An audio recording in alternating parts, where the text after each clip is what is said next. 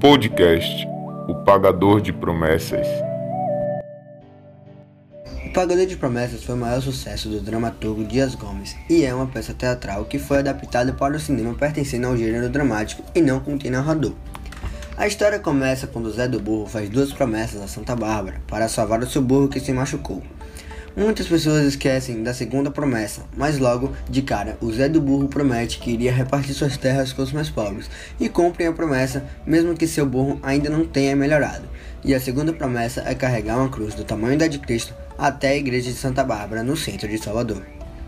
O grande problema abordado no livro é que Zé fez uma promessa em um terreiro de candomblé para Inhansã, Além de não haver uma igreja para Santa Bárbara no local onde ele morava, para ele, Santa Bárbara e Inhansã são a mesma entidade. Ele e sua esposa Rosa andaram em torno de sete léguas, levando a cruz nas costas, e chegaram na igreja de madrugada. Se sentaram para esperar abrir. E com isso, um cafetão chamado Bonitão chega discutindo com Marli, uma, uma prostituta.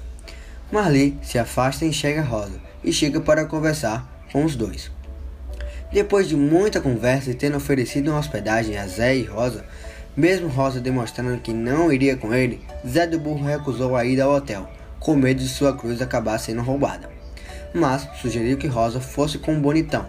Rosa sempre acompanhava o marido em tudo, mas estava cansada e irritada, já que aparentemente seu marido dava mais, assim, dava mais atenção para o burro do que para ela, e principalmente pelo marido não demonstrar ciúmes. Acabou indo e com muita incerteza. E fica subentendido no livro que Rosa e Bonitão ficaram naquele quarto de hotel. Quando o padre abre as portas da igreja ao amanhecer e vai conversar com Zé do Burro, que ao explicar sua promessa inocentemente solta que fez a promessa em um terreiro de candomblé. O padre se desespera e fecha as portas da igreja, recusando a entrada dele e acusando que era uma promessa para o diabo, deixando o homem plantando na porta da igreja indignado. No livro, alguns dos personagens que aparecem são minha tia, típica baiana, vendedora de acarajé e que tenta ajudar. Dendê, que tenta explorar Zé do Burro. O repórter, que é extremamente sensacionalista, explora o caso e distorce a história no seu jornal. Os policiais que tentam prender Zé e os capoeiristas que sempre tentaram ajudar.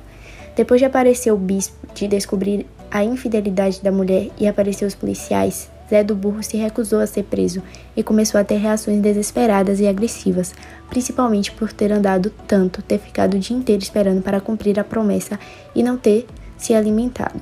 O cansaço e a injustiça que ele estava passando começou a subir a cabeça dele, e no meio da confusão, atiraram Zé do Burro, o matando. O povo revoltado pega um corpo de Zé e botam em cima da cruz. O carregam até dentro da igreja, fazendo assim a promessa de Zé finalmente ser cumprida. O final do livro é algo que comove quem lê. A intolerância religiosa é algo que o livro aborda e que é importante de ser falado. Enquanto o padre se recusava a abrir as portas e chamava Yansan de diabo, minha tia abriu os braços para que Zé terminasse de cumprir sua promessa no terreno do candomblé e que ele seria muito bem-vindo. Fica claro que o livro Pagador de Promessas tem uma crítica por parte do autor ao apego de certas aparências e ao culto rigoroso da razão. Casos como Zé do Burro são inevitavelmente formas de intolerância religiosa, mesmo tendo negá-la. Além disso, há outras questões abordadas no livro, como o sincretismo religioso, ou seja, a mistura de religiões. O sensacionalismo vindo da imprensa, onde se aproveitou da história vindo uma notícia falsa, a opressão da igreja e a falta de voz que Zé tinha, era difícil alguém parar para prestar atenção e escutá-lo com razão. Obrigado pela atenção.